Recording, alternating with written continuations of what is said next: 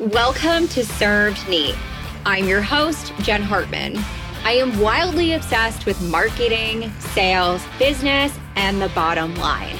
I left corporate America with $3,000 in my bank account and a dream of becoming a successful entrepreneur. In the last two years, I grew my marketing consultancy to multiple six figures, worked with over 160 CEOs, and even started my very own fashion brand. In this podcast, I'll be serving up my best kept secrets to help you grow and scale your business. Each week, you'll hear from myself along with other entrepreneurs. You'll learn about what it actually takes to grow a brand the ups, the downs, and everything in between. Pour yourself a glass of bourbon and get ready to take notes because it is time to dive into this week's episode.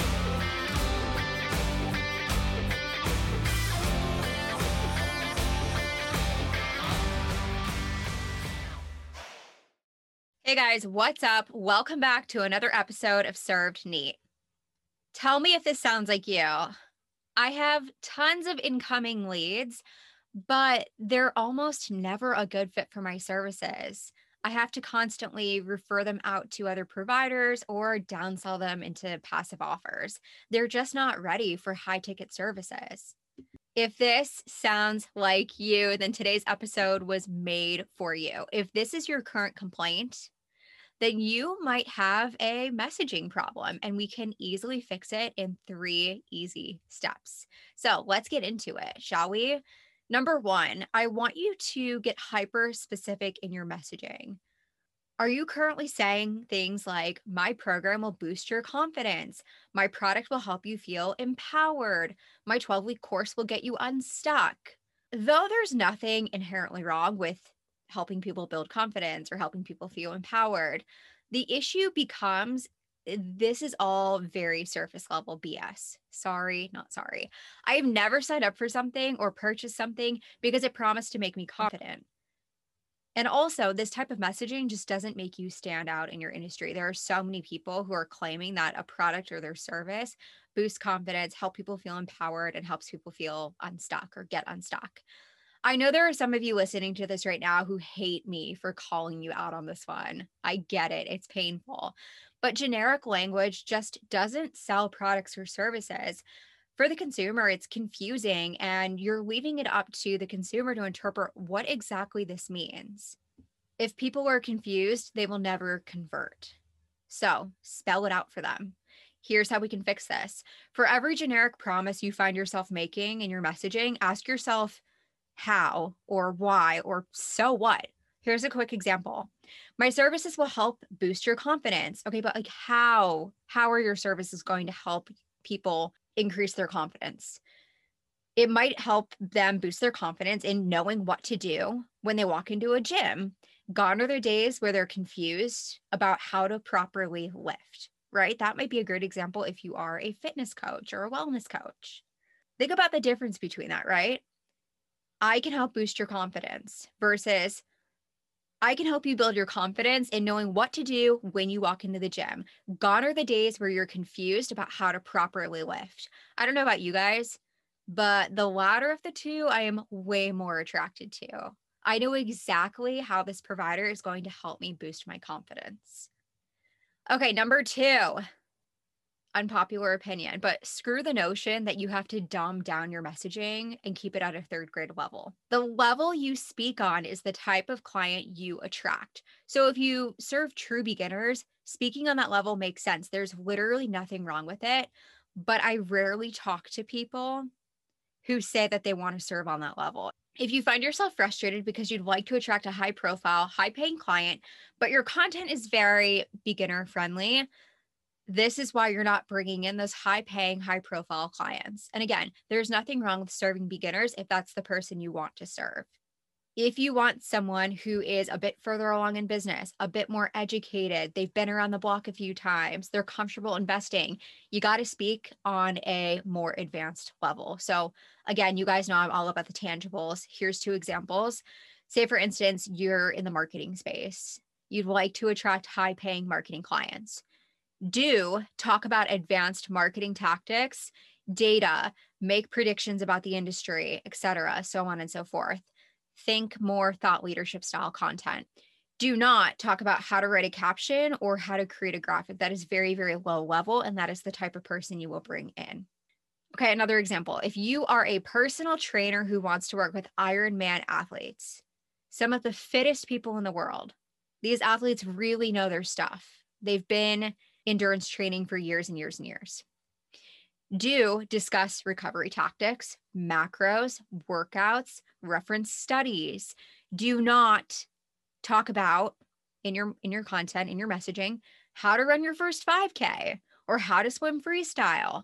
That type of messaging is going to bring in a very different client on a very different fitness level, if you will. They're on a different journey than the Ironman athletes. Okay. So keep that in mind, right? You don't always have to dumb it down. You don't always have to speak on a third grade level. Speak to where your client is currently at. Now, I will say if you are serving a beginner and you are speaking above and beyond light years beyond where they're at, and they literally cannot comprehend your content, well, you're missing out on paying clients. So, again, think about where your ideal client is at in their understanding of what you do. Okay, last but not least, let's talk about tone of voice. The tone of your messaging is major, major key. Y'all, if you have a brand strategy guide, always refer to this when you're working on copy. P.S. If you don't have a brand strategy guide, don't freak out. It's okay. I didn't have one for quite some time. However, it is 1000% worth the investment, especially if you have a growing team and other people helping with your marketing efforts. It helps so that all marketing efforts are on brand when it comes to copy and visuals. If you need a recommendation for someone who can do this, check out Madison from Madkind Design Studios. She's awesome. She is one of my local biz besties. She actually did our brand strategy guide for Neat, and we refer back to it on a weekly basis. It's really, really good to have on hand. Now, if you don't have a guide, keep listening. I'm going to help you guys a little bit how do you want your brand to be perceived? I want you to think about this, right? How do you want your brand to be perceived? Here are some options in case your brain isn't braining like mine has recently.